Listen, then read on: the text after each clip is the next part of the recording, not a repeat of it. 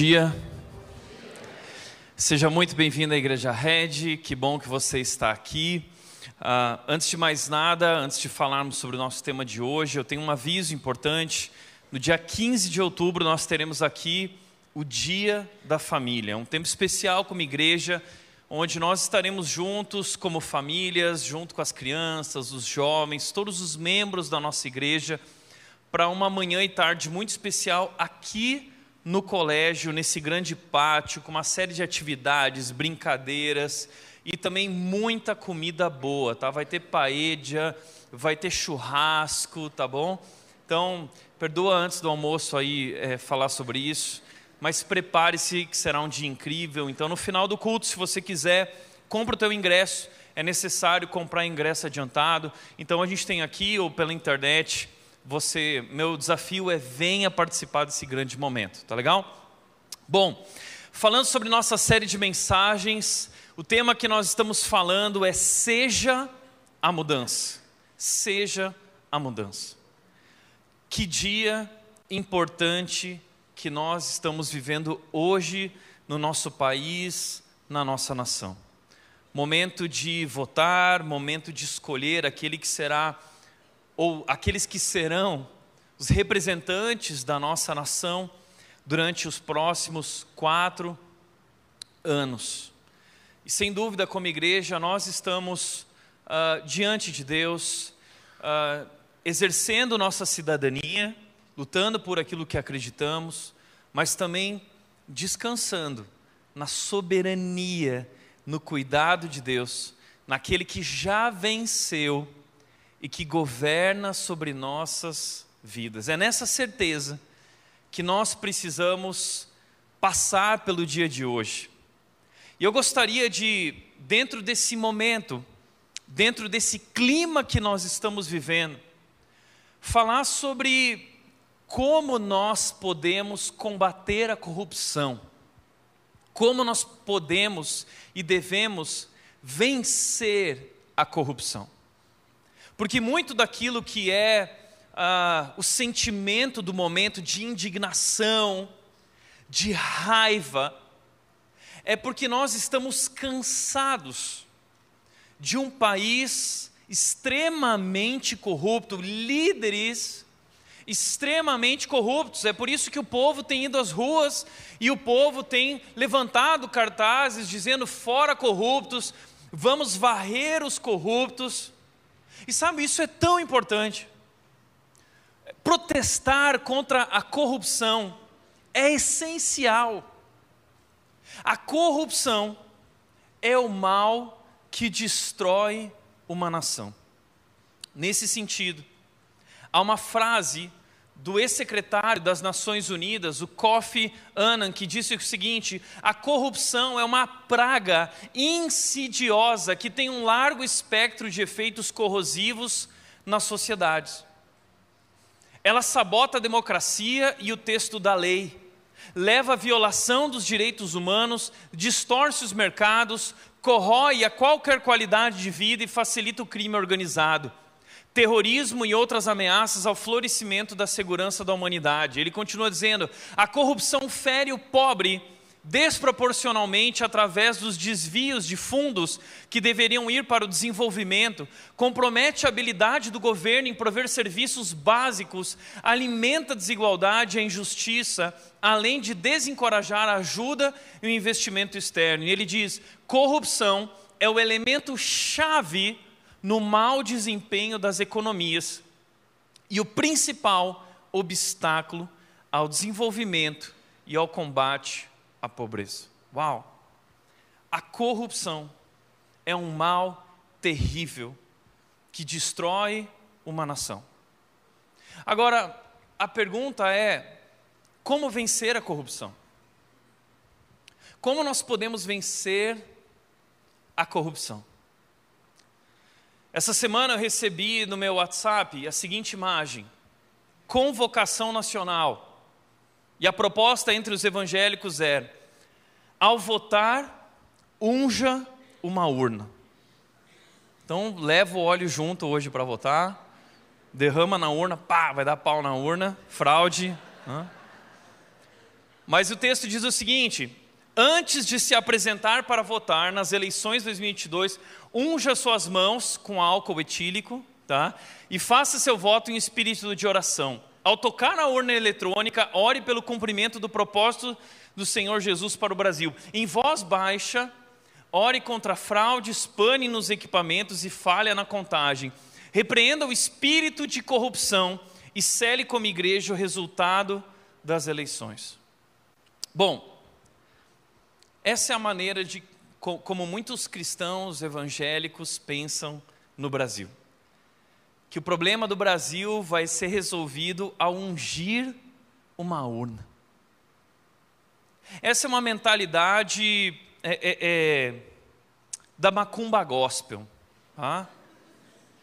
Essa é a mentalidade cristã recorrente do abracadabra gospel. Que existe uma palavra que você diz, que existe um ato, que existe um símbolo, que existe algo que você possa fazer para acabar com o mal. Se você ungir a urna e você declarar, nós vamos acabar com o mal, nós temos que repreender o espírito de corrupção. Deixa eu te falar uma coisa aquilo que nós vamos fazer hoje nas urnas é importante para acabar com a corrupção? Sim. Aquilo que nós faremos hoje nas urnas pode realmente acabar com a corrupção? Não. Eu quero te mostrar hoje que existe algo muito mais poderoso Existe algo muito mais importante do que o que nós faremos nas urnas, e na verdade, esse é o caminho que Jesus nos mostra como a solução. Qual é esse caminho? A palavra de Deus, ela nos apresenta esse caminho. A Bíblia é um livro de combate à corrupção.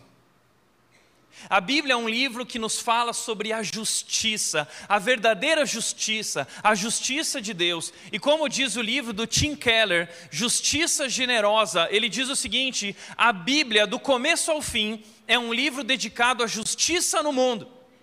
Ela nos oferece tudo o que precisamos para a justiça: motivação, orientação, alegria íntima e poder para vivermos uma vida justa.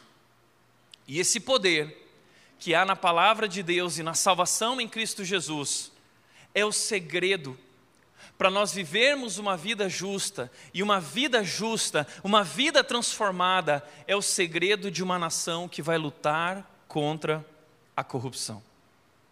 Uma vida transformada é o segredo para uma nação que quer lutar contra a corrupção pessoal do Instagram pode anotar nos stories lá, porque eu não passei as frases para eles, está aí. Tá? tá vendo como a Bíblia trata esse assunto? Eu quero te mostrar na Bíblia como nós podemos combater a corrupção. Como nós vamos vencer a corrupção e o que Jesus Cristo já fez para que isso seja possível. E o que eu vou trazer aqui foi inspirado nos estudos do pastor Ricardo Agreste, um homem que eu admiro muito, referência para mim. E eu quero te mostrar um panorama bíblico da corrupção. Quero falar com você, em primeiro lugar, sobre a origem da corrupção. Qual é a origem da corrupção? A corrupção não é uma herança de partidos políticos. De onde que vem a corrupção? E a primeira coisa que nós precisamos entender é Gênesis 1, 31, que nos apresenta um primeiro evento, um acontecimento na nossa história da humanidade que nos ajuda a entender a tudo aquilo que acontece no nosso mundo. Então, sempre que a gente vai tratar qualquer assunto, como cristãos, nós gostamos de falar sobre cosmovisão cristã.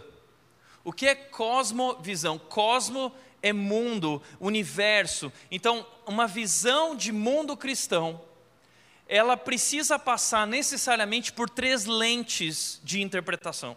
Três, essas três lentes representam três eventos. A gente sempre fala sobre isso: criação, queda e redenção. Se nós queremos falar sobre sexualidade, a cosmovisão cristã, nós precisamos avaliar a sexualidade a partir da criação, da queda e da redenção. Eu vou te explicar o que significa isso, mas corrupção também passa por esses eventos, também passa por essas lentes. Então, em primeiro lugar, criação. Como o mundo foi criado. Gênesis capítulo 1, 31 diz: Então Deus olhou para tudo que havia feito e viu que tudo era muito bom. A Bíblia nos apresenta em Gênesis capítulo 1 um mundo perfeito. Um mundo onde tudo funciona perfeitamente, onde há harmonia em todas as coisas e todas as coisas foram criadas muito boas. Não havia corrupção. Nós precisamos lembrar disso. Deus criou esse mundo sem corrupção. Mas então o que aconteceu? A Bíblia nos mostra que há um segundo acontecimento logo em Gênesis capítulo 3, que é esse acontecimento da queda. O que é a queda? A queda fala sobre a desobediência do homem e da mulher contra Deus. O homem e a mulher, seres humanos, foram criados para viver em submissão e dependência a Deus, em amor a Deus.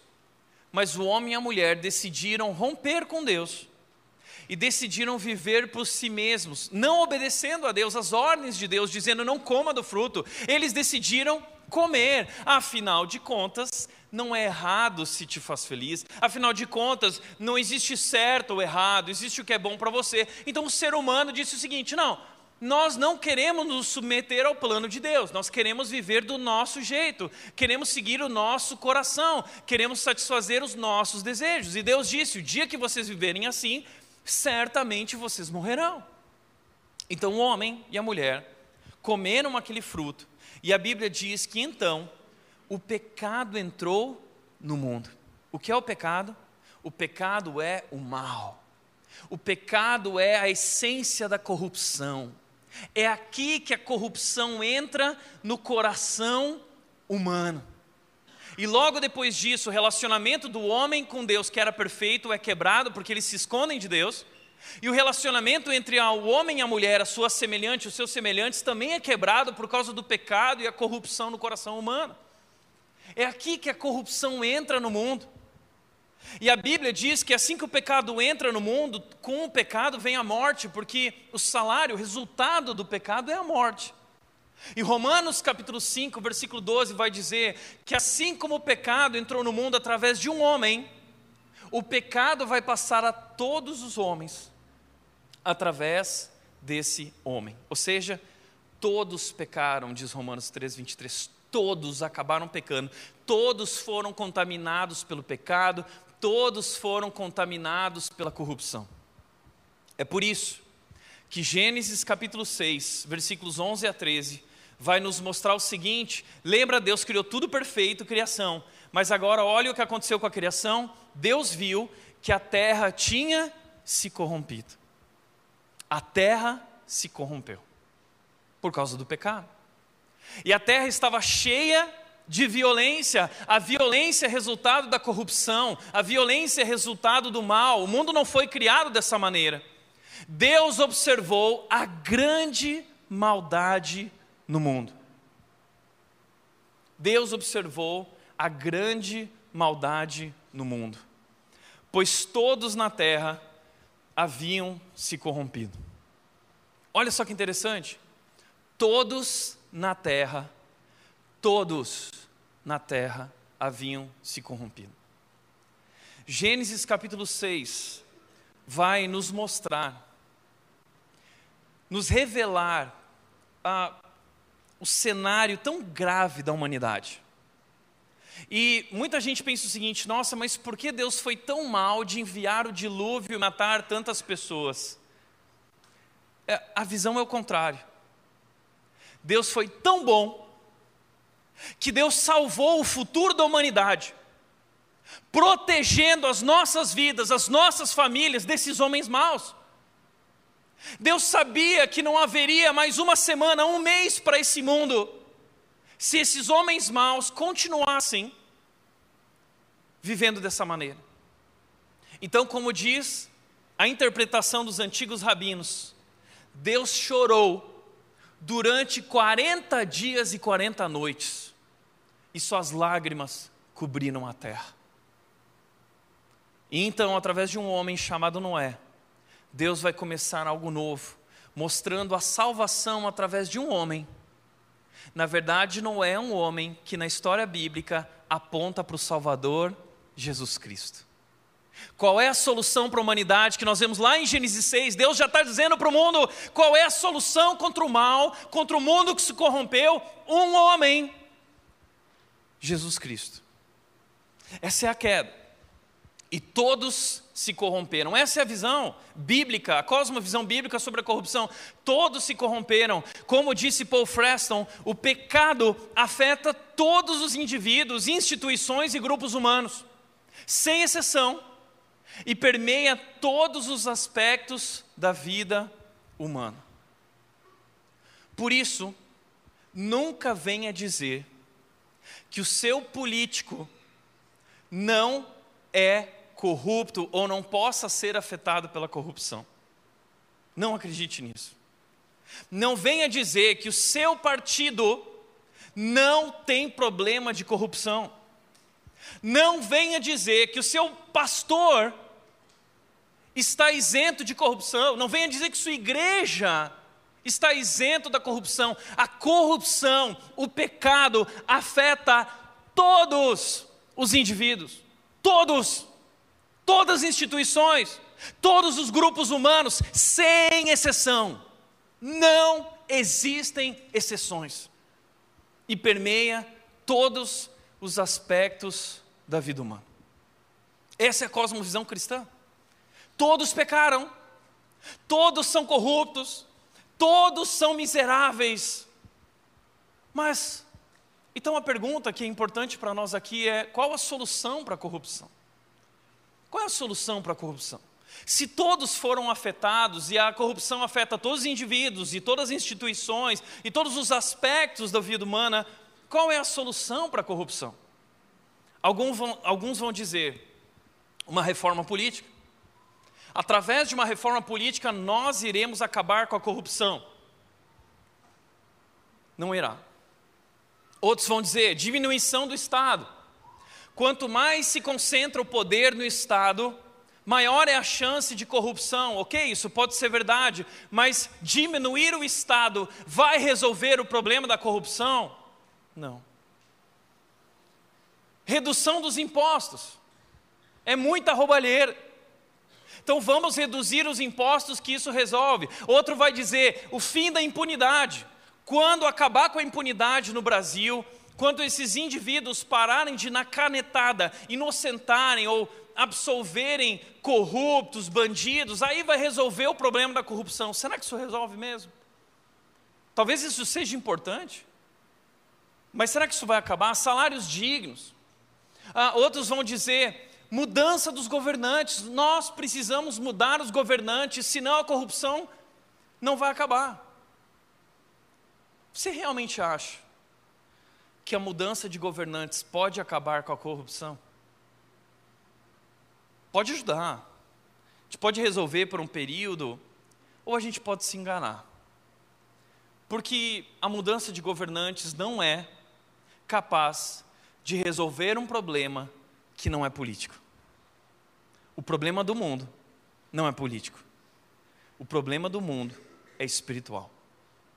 O problema da corrupção é um problema espiritual.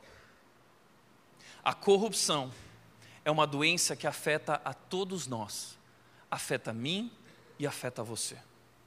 A corrupção é uma enfermidade latente na nossa vida. E basta nós sermos colocadas, colocados em situações em que a nossa integridade é testada, que nós podemos perceber como essa corrupção nos afeta, como ela fere a nossa vida. E esse é o verdadeiro problema do mundo. Então, como nós podemos resolver a corrupção? Eu quero te mostrar que existe um terceiro evento que é a única maneira de resolver o problema da corrupção do mundo que é a redenção. O que é a redenção? A redenção é a obra de Jesus Cristo na cruz. O que Jesus Cristo fez na cruz é a única coisa que tem poder para resolver esse problema espiritual profundo do mal, do pecado e da corrupção.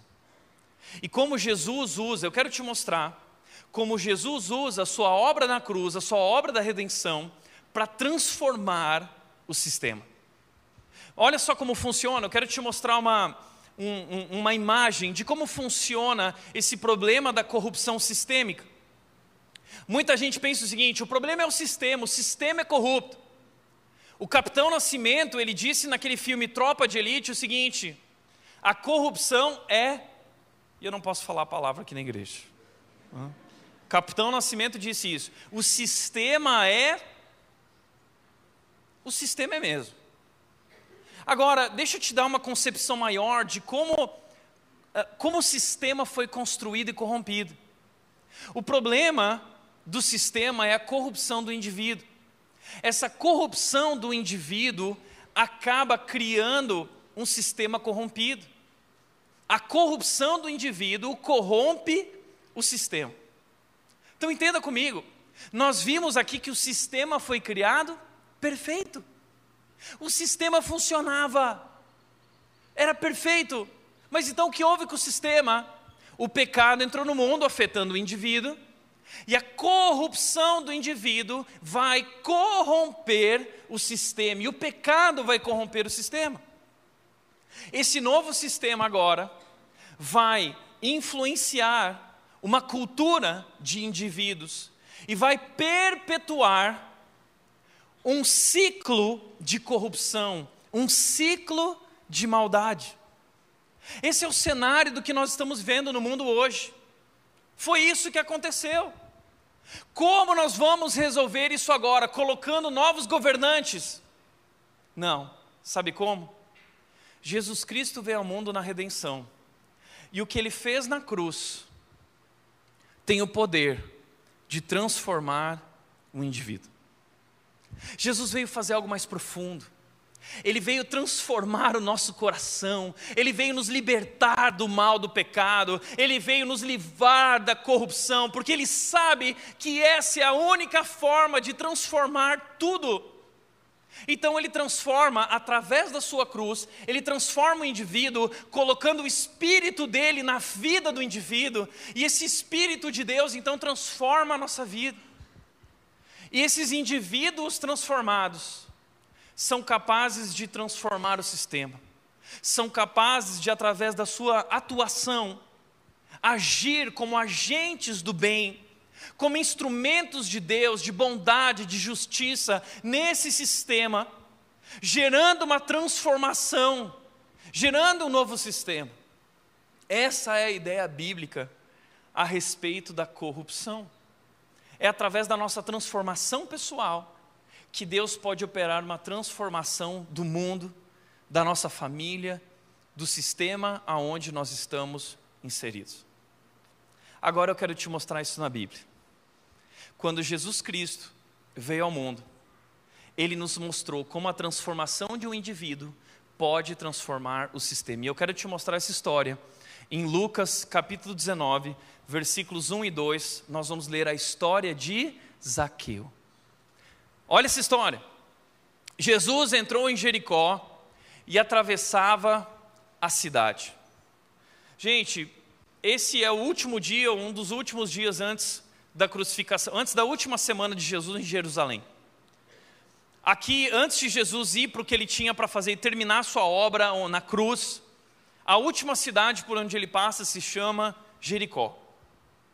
Jericó era uma cidade de pessoas ricas pessoas extremamente ricas.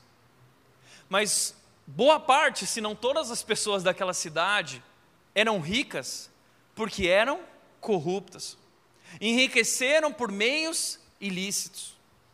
E a Bíblia diz que Jesus entra nessa cidade, uma cidade corrompida, uma cidade rica, e Jesus entra e atravessa a cidade.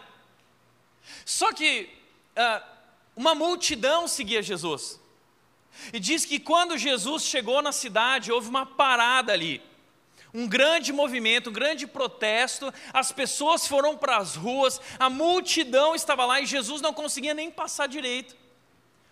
Houve ali uma grande manifestação. E Jesus estava atravessando, e as pessoas esperançosas de que Jesus ia transformar o sistema. Na cabeça deles, na mente deles, a transformação do sistema era ir contra o Império Romano. Para eles era isso. Eles estavam sendo subjugados, e se Jesus não se levantasse contra o Império Romano, eles seriam um isentão. Era o que eles esperavam.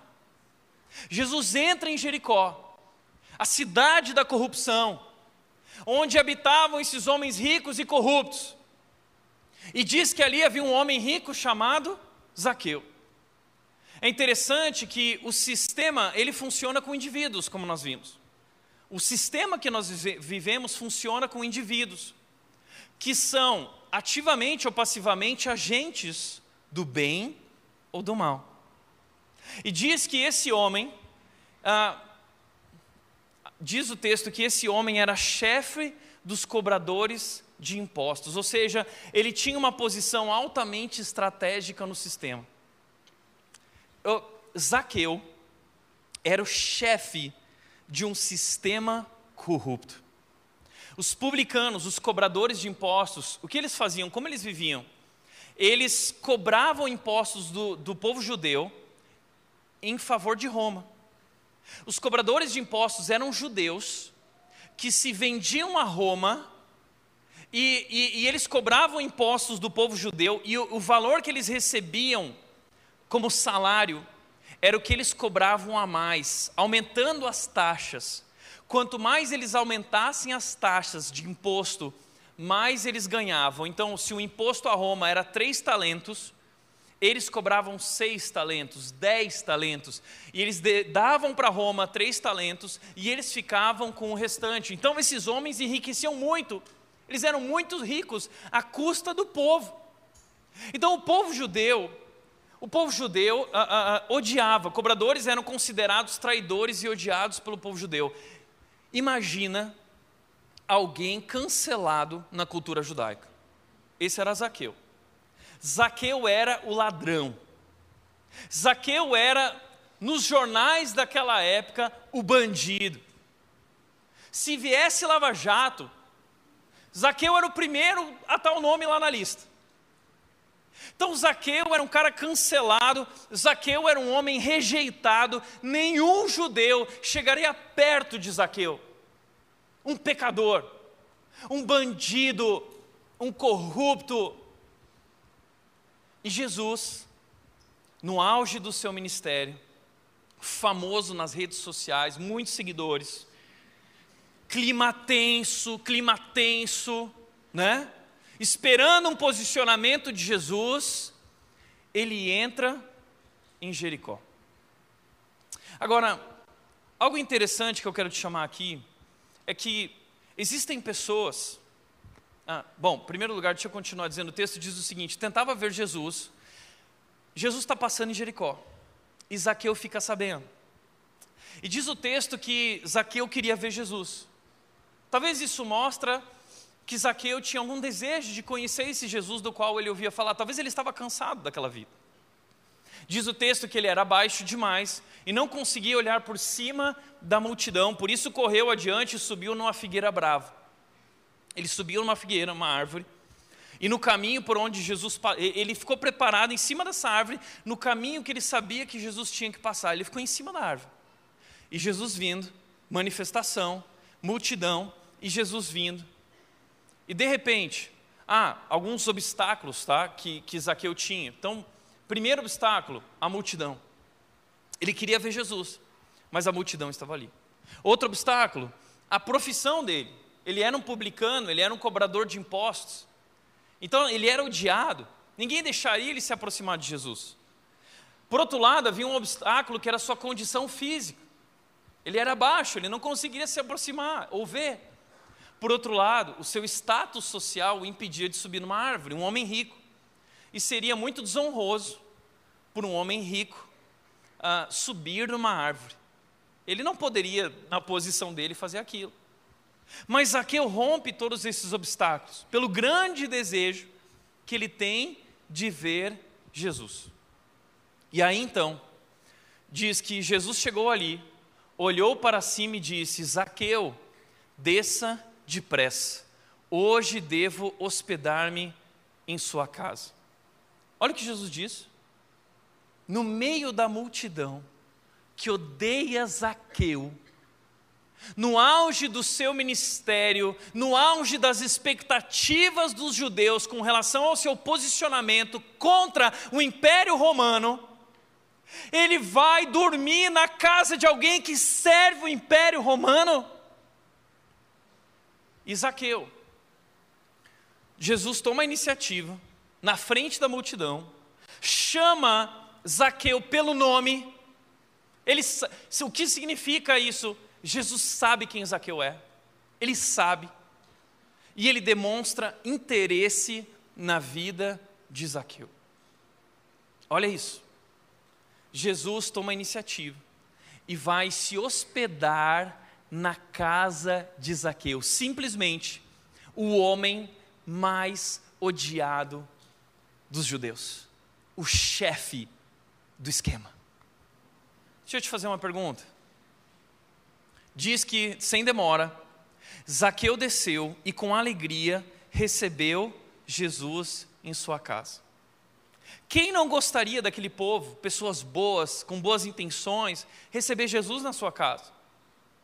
Mas Jesus foi ficar na casa do pior dos piores. Sabe o que significa isso? Uma pergunta. Como você se sentiria ao ver Jesus entrar na casa de um corrupto? Se Jesus hoje, nesse momento, estivesse aqui no Brasil, gente, eu estou falando do Evangelho, tá? Porque muita gente fica falando assim, ah, os princípios cristãos. Então vamos, me fala 20 princípios cristãos, fala 30 princípios cristãos. Esse é um princípio cristão. Jesus entra na casa de um. Como você se sentiria? Deixa eu te fazer uma pergunta. O que você postaria sobre Jesus nas redes sociais ao vê-lo entrar na casa de um corrupto? Você cancelaria Jesus? Você iria a favor de crucificar Jesus? Foi por isso que eles crucificaram Jesus. Por atitudes como essa. Está entendendo? Agora, o autor N.T. Wright diz: Jesus se vê à vontade na companhia do tipo errado de pessoa. Jesus se vê à vontade, muito à vontade, no tipo errado, na companhia do tipo errado de pessoa. Jesus frustra as expectativas dos judeus e vai ao encontro daquelas pessoas que ninguém tolerava. Continuando, ao ver isso, o povo começou a se queixar. O povo começou a queixar. O povo começou a criticar. O povo começou a postar que absurdo, isentão, né? ridículo. Não te seguirei mais, Jesus. Jesus, eu estou contra você entendeu? O povo começou a se queixar. Ele foi se hospedar na casa de um pecador.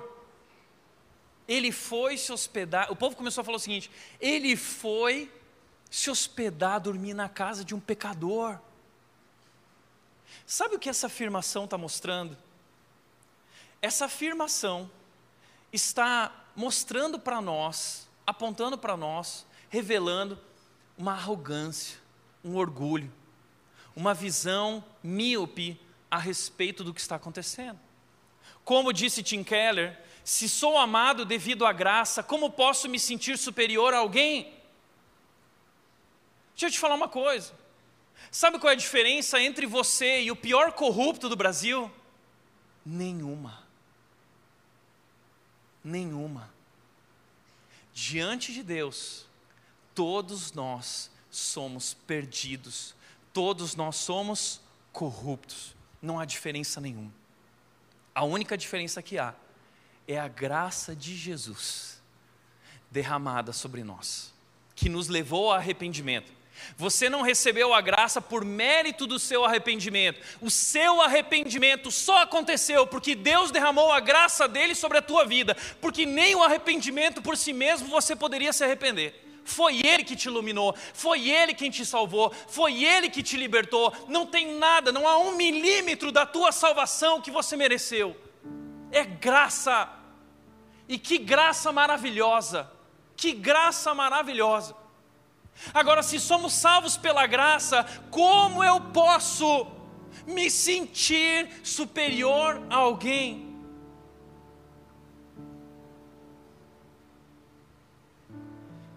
Eu não estou dizendo que você não pode votar, você deve votar em quem você quiser. Não estou dizendo que você tem que votar em corruptos, não estou falando isso. Eu estou falando sobre a nossa atitude como cristãos, de não entender que o caminho para uma transformação mais profunda é o caminho de Jesus, que não é o caminho das brigas nas redes sociais, é o caminho do lava-pés. Jesus vai transformar o mundo, nos levando a dobrar os joelhos como Ele, lavar os pés uns dos outros. Ele vai lavar o pé do traidor dele, Judas, ele lava o pé de Judas. Ele entendeu que o único caminho para transformar o coração humano é através do amor e do serviço, lavando os pés e servindo e se esvaziando e amando. Esse é o único caminho. É por isso que Cristo fez o que fez. E como disse Jonathan Edwards, Cristo nos amou e foi bondoso conosco e se dispôs a nos ajudar, embora fôssemos pessoas extremamente detestáveis, mas indignas de qualquer bondade. Portanto, devemos ser bondosos com aqueles que são extremamente indignos. Você não precisa votar numa pessoa que você acha corrupta, mas você não pode maltratar essa pessoa. Sabe por quê? Porque é só através dessa bondade, desse amor, é só lavando os pés do traidor, que ele irá de fato conhecer o verdadeiro Jesus. Enquanto isso, olha o que aconteceu. Enquanto isso, Zaqueu se levantou. Jesus foi na casa de Zaqueu. E a impressão que dá é que isso aconteceu instantaneamente. Quando Jesus falou, vou me hospedar na tua casa. Na hora, Zaqueu respondeu isso. Sabe por quê? Provavelmente Zaqueu era um homem solitário. Ele vivia debaixo de pé de guerra com o povo judeu e com os próprios colegas de trabalho, porque o sistema corrupto é terrível, é um querendo devorar o outro. Quanta gente não queria o lugar de Zaqueu? Zaqueu se sentia pressionado de todos os lados. Mas um dia o Deus poderoso, amoroso, entra na história e ele diz: Zaqueu, eu te amo. Zaqueu, eu te acolho, eu te recebo. E diz que na hora, Zaqueu então entende o que é o Evangelho, e ele diz: Zaqueu levantou-se e disse: Senhor, darei metade das minhas riquezas aos pobres. Está acontecendo em público em público. Jesus está mostrando o que está acontecendo com Zaqueu, e ele diz: Eu darei metade das minhas riquezas aos pobres. O que é isso? Isso é bondade. Eu vou ser bondoso, eu vou ser generoso, eu vou dar metade do que eu tenho para os pobres. E se explorei alguém na cobrança de impostos, devolverei quatro vezes mais. Eu, se eu explorei alguém, eu vou devolver quatro vezes mais. Sabe como se chama isso? Justiça. Zaqueu, a partir do encontro com Jesus, ao conhecer Jesus, ele é transformado e ele se torna um instrumento de bondade, um instrumento de justiça no sistema. E olha que interessante. Jesus chamou, por exemplo, Mateus. Mateus era um cobrador de impostos. Mas ele era um cobradorzinho. Então Jesus chamou Mateus para ser seu discípulo. Mas Zaqueu não era um publicanozinho, ele era o chefe dos publicanos. Então Jesus fala para ele assim: Eu não vou te tirar do sistema. Eu quero você aí dentro do sistema. Eu quero que você sabote o sistema. Então Zaqueu agora, como um homem transformado, vai passar a sabotar o sistema através das suas atitudes, agindo como um instrumento nas mãos de Deus de bondade e de justiça. E é assim que Jesus age para transformar o sistema. transformando indivíduos. Como Washington comentou aqui, aquela história do político que virou para Jesus e disse o seguinte: Jesus está vendo aquele homem ali com roupas velhas? O político disse: O meu projeto vai trazer novas roupas para esse homem, novas vestes.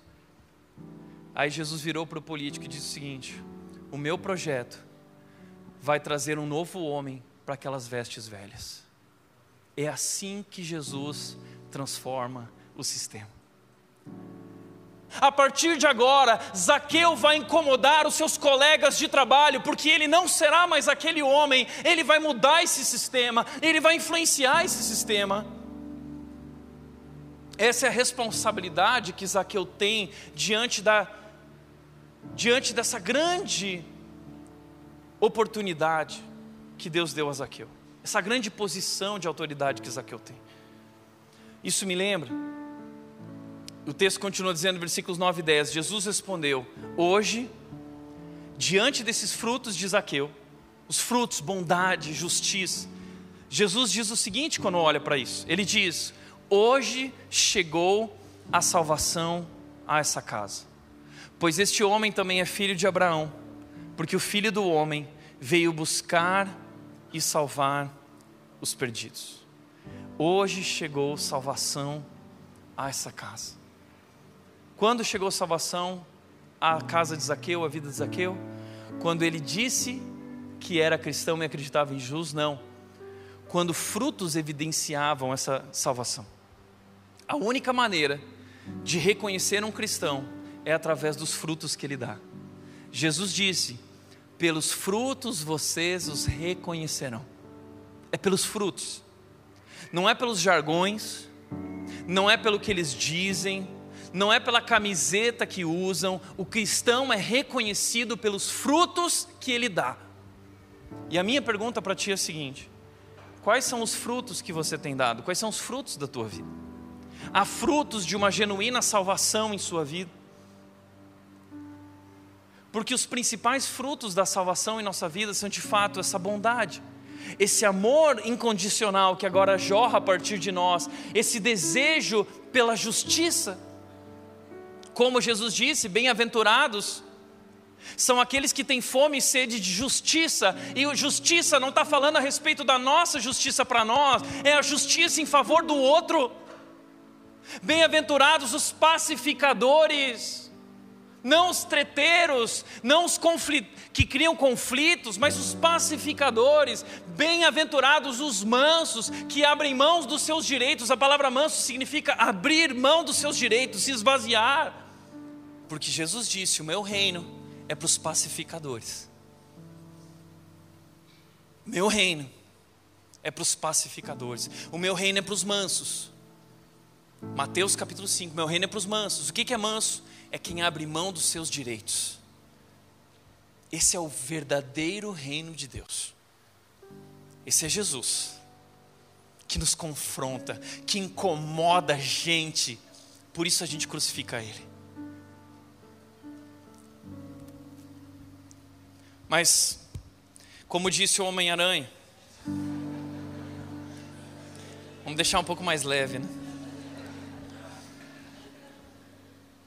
Stan Lee, criador do Homem-Aranha, do Peter Parker, trouxe essa frase no filme, no livro.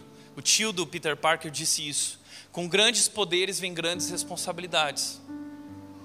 Agora, o que falam sobre o Stan Lee é que ele baseou essa frase numa, num versículo de Jesus, uma afirmação de Jesus. Olha o que Jesus disse na Bíblia: A quem muito foi dado, muito será exigido, e a quem muito foi confiado, muito mais será pedido. Isso é sobre nós. Muito foi dado para nós. Deus concedeu Sua graça, Seu amor maravilhoso. E agora, será exigido de nós muito com relação a tudo que está acontecendo. Com grande poder vem uma grande responsabilidade. E que nesse sistema nós possamos ser instrumentos de Deus, de bondade, de justiça, que nós possamos sabotar o sistema muito além das urnas, através das nossas atitudes. Essa é a responsabilidade. Alguém me perguntou qual será a responsabilidade da igreja pós eleições? Essa é a responsabilidade.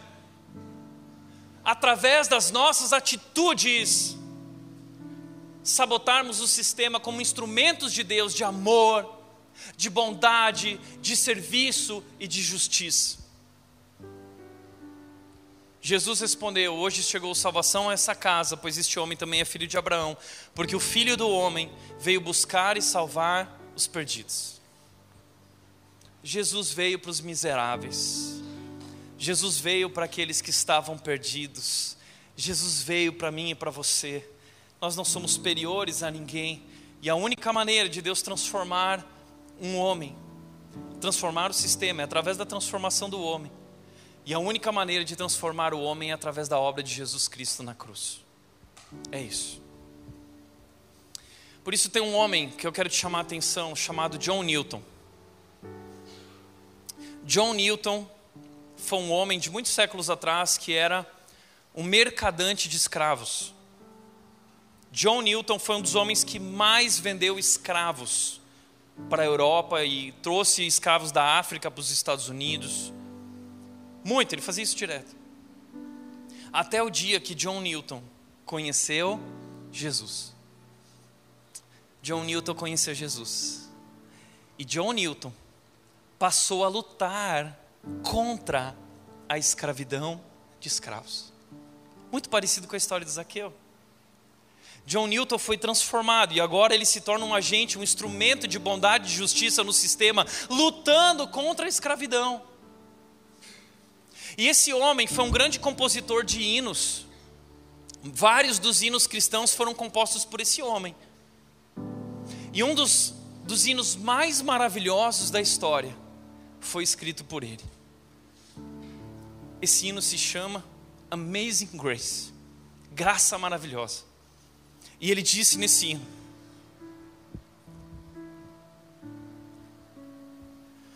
Maravilhosa graça como é doce o som que salvou um miserável como eu. Eu estava perdido, mas agora me encontrei. Eu estava cego, mas agora eu posso ver. E eu não sei se você sabia disso, mas dizem que a melodia de Amazing Grace foi construída com uma das melodias dos escravos, que eles cantavam. E foi usada nessa música a escala pentatônica. Essa música pode ser tocada só nas teclas pretas do piano. Se você, o piano ele tem teclas brancas e ele tem teclas pretas.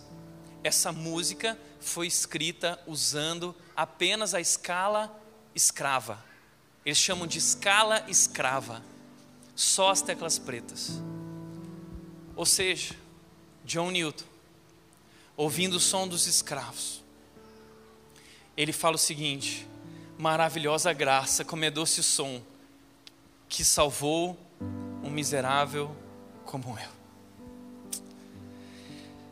Eu quero te convidar agora a participar da ceia, ouvindo essa música do John Newton. E eu quero que você pense nisso, maravilhosa graça que salvou um pecador miserável como eu. Que nós possamos olhar para a obra de Cristo, nossos voluntários, eles vão distribuir o cálice e o pão, que nós possamos olhar para esse cálice e esse pão que aponta para o sacrifício de Cristo, o poder de transformar o homem, o poder de transformar nossas vidas, esse cálice e pão representam isso, esse é o poder. Então que nós possamos olhar para o que ele fez, e a Bíblia nos convida a fazer isso até que ele venha, porque ele virá, e o quarto evento da história é a consumação, quando ele fará novas todas as coisas, um novo reino, um reino perfeito. E nós fazemos isso declarando a nossa esperança nele, de que nós confiamos que nós viveremos para sempre com ele. Mas 1 Coríntios 11 também diz que ao tomar o cálice, nós precisamos discernir o corpo. Por quê? Porque o que Cristo fez na cruz traz uma grande responsabilidade agora na minha vida de amar o meu irmão, de servir o meu irmão, lavar os pés do, do meu irmão. E agora eu quero que você discina o corpo de Cristo. O corpo de Cristo é a igreja. deixa eu te dizer uma coisa: não vá votar, ou não tome a ceia, se você não tem amado as pessoas ao teu redor que pensam diferente de você. Não tome a ceia, porque a Bíblia diz que quem toma a ceia sem discernir o corpo traz condenação para si mesmo. E aqui eu quero te perguntar uma coisa. Será que você está trazendo condenação para a sua vida através das suas atitudes que não representam as atitudes do Evangelho de Cristo Jesus? Vá se reconciliar com o teu irmão. Vá pedir perdão. Vá restaurar o relacionamento. Isso é mais importante que teu voto. Para Jesus, isso é mais importante que teu voto. Então, se é tão importante para você hoje nas urnas, e é, nós iremos, eu vou te falar que tem uma coisa que é mais importante: o teu irmão. E se você vai às urnas e não resolve o problema com o teu irmão, você é um hipócrita. Você é um hipócrita. Porque para Jesus, o mais importante é o que está ao redor da mesa. E é por isso que nós devemos lutar pela nossa unidade em Cristo Jesus. Em Cristo Jesus. Por isso eu não quero te frustrar dizendo que você não pode tomar, mas se você está arrependido, eu quero mudar. Então tome em arrependimento esse cálice hoje e fala assim: Jesus, transforma a minha vida. Eu quero te conhecer, o verdadeiro Jesus, o verdadeiro Evangelho. Eu quero te conhecer mais profundamente. Jesus, eu quero sair do rasinho. Vamos orar agradecendo a Deus por essa maravilhosa graça e porque Ele é o nosso grande protetor e que nele nós encontramos a solução não apenas para o problema de corrupção do mundo, mas para o problema da corrupção dentro do nosso coração. Vamos orar? Pai, nós queremos te agradecer, Deus, pelo teu amor maravilhoso, pela tua graça maravilhosa, que salvou pecadores miseráveis como nós. Não há nada em nós, não somos dignos, ninguém é digno é por isso, Deus, que nós humildemente nos aproximamos de Ti, cheios de gratidão, pelo Teu amor incondicional, que nos transforma, tem nos transformado a cada dia. Deus, nós queremos ser renovados no nosso entendimento, no nosso coração, nas nossas atitudes, assim como o Senhor sabotou o sistema, transformando indivíduos que o sistema do nosso país possa ser sabotado, Deus, através de nossas atitudes de bondade, de justiça, de graça, de misericórdia. Nos ajuda a sermos teus representantes, Deus. Nós depositamos nossa confiança em Ti, depositamos nossa esperança em Ti, na Tua obra na cruz e naquilo que o Senhor está fazendo e fará descansamos em Ti, Pai. Obrigado pelo Teu corpo rendido na cruz por nós. Obrigado pelo Teu sangue derramado naquela cruz que nos purifica de todo pecado. Que bom saber, Deus, que o Senhor já resolveu esse problema e que todas as coisas serão feitas novas. Faça tudo novo em nós também a partir de hoje, Pai. Oramos em nome de Jesus. Amém. Amém.